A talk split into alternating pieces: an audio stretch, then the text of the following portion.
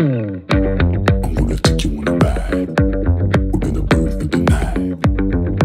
Why you're so salty, I'll still take a bite. Okay, you can take my Lambo. Hello, I'm Nadia Bilcik for Georgia Hollywood Review TV.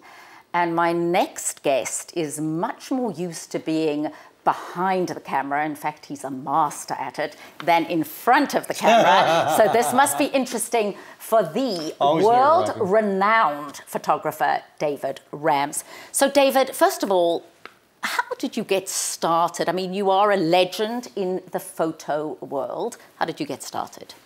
Growing up in Canada, I had a little girlfriend when I was, I think, 11, and her dad had a darkroom. He introduced me to that, and we built a darkroom in my basement. My dad and I would reprint and print and print and reprint all of my dad's old photographs. And finally, he took me aside one day and said, "David, you're gonna have to take your own pictures." So I was like, I don't want to do that. But I originally started taking pictures just to have something to go into the darkroom with. And when one Googles David Rams, the first thing that comes up is your long career with Playboy. And that always intrigues people. I mean, you have shot many naked women. Very beautifully. So what was your experience working with Playboy models? And in terms of your Playboy career, is there any one shoot that stands out for you as being particularly memorable? A moment to cover? Well, they're different for different reasons. You know, there was times when, for different reasons. I have shoots that were revolving around it. There was some drama or something, or some danger that makes me remember it. There's other ones that I remember. A very pretty photograph I took. We had a young lady that came in, and she didn't want to get completely naked. She didn't want to get naked at all, which you don't want to spend much time with her because it is Playboy magazine, but she was exceptionally beautiful. And I said, I've got time at the end of the day after this shoot. We were in Virginia and we were shooting along the edge of a river. And she came and we had probably about half an hour worth of sunlight left. And we quickly went down to the river's edge and she sat down. I said, "Put some dirt on you." And she put sand and grit on her. And I shot about, this is back before digital, I shot about maybe 20 exposures. And in those 20 exposures, probably one of the best photographs I ever took for Playboy. I was so excited and I sent it in and got reamed because Hef doesn't like girls with dirt on them. Oh, that's right. Talking about Hef, I know when Hef died, you were interviewed extensively about working at Playboy. Anything come to mind that you want to share with us? Just when they came to my house, I was going through all the Polaroids of kind of reliving those times. I didn't really have much of a relationship with Hef. You weren't really, as an employee, you weren't really supposed to talk to him. But it was a beautiful time. I learned a lot. I learned a lot about photography, how to work with people.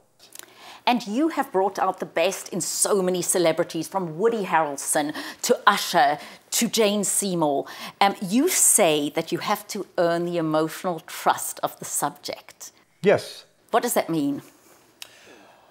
I feel like they need to be in front of a friend to let some things go.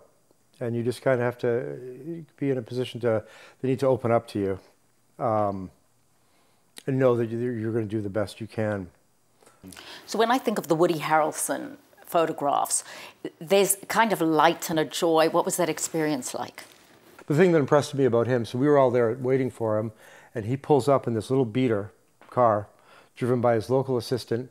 He gets out, he's eating stir-fry, he's got a mess on his shirt, and just completely real, just completely. I remember the first time I looked into his eyes, and his eyes were so incredibly vividly blue that I would never have caught that on watching him on movies. His eyes were. But you certainly captured that, like, in the photographs. I saw his eyes and I said, "Your eyes, I didn't realize they were so blue." And he looked at me and laughed and said, "It's from all the weed."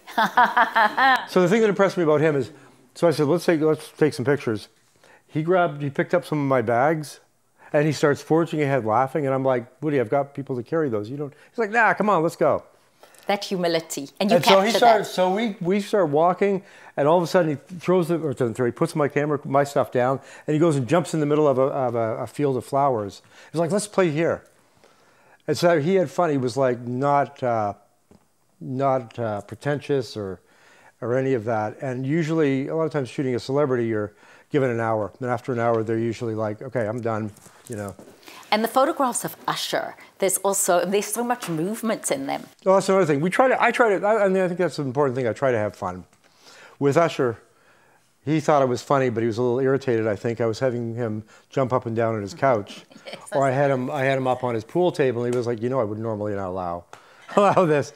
But we had fun doing it. And that's, with my shoots, I try to have fun. Well, David Rams, your photography certainly reflects that. Now, there are a lot of young people who are watching this going, I look at your work, I admire your work. How do I get into the industry? Because it's increasingly competitive and less work given the digital photography availability. Yeah. Any advice or guidance to young David Rams? Try to find a mentor, someone to watch and to work with, and that would be my, if I had to go back, that's what, I went to school for it and paid a lot of money in school. Looking back, I didn't really learn much in school. My education came from working with other photographers. I'll tell you one other story where I learned to be a good photographer is when my son was born, he's now 25, I used to follow him around and take pictures of him constantly and put them together in this photo album. And at this big studio I worked at, everybody would look at this photo album. This is back when the photos were in with the little photo corners, and people would look at it and they'd cry, they'd laugh with emotion when they look at my pictures of my son. And then one day I was shooting a cover for, I think it was a Bloomingdale's catalog or something, and it was a picture of a couple with a child, and the art director said, can you take a break for a moment? And I was like, sure. So I said, let's take a 10-minute break. And the art director pulled me aside and said, let me ask you a question. I was like, sure. When you're taking those pictures of your son, what goes through your head? And I thought about it, and I thought, take pictures of my son. Actually, my mind goes completely blank.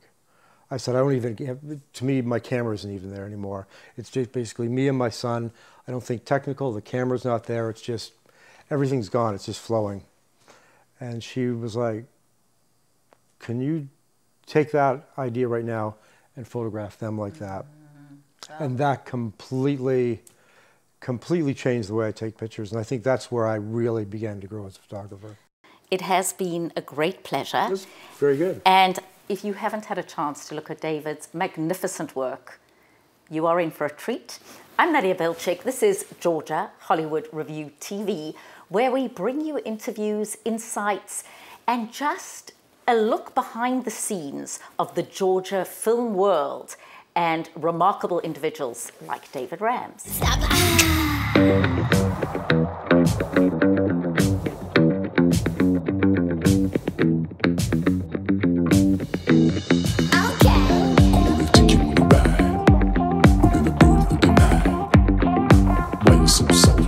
You sure you can handle it?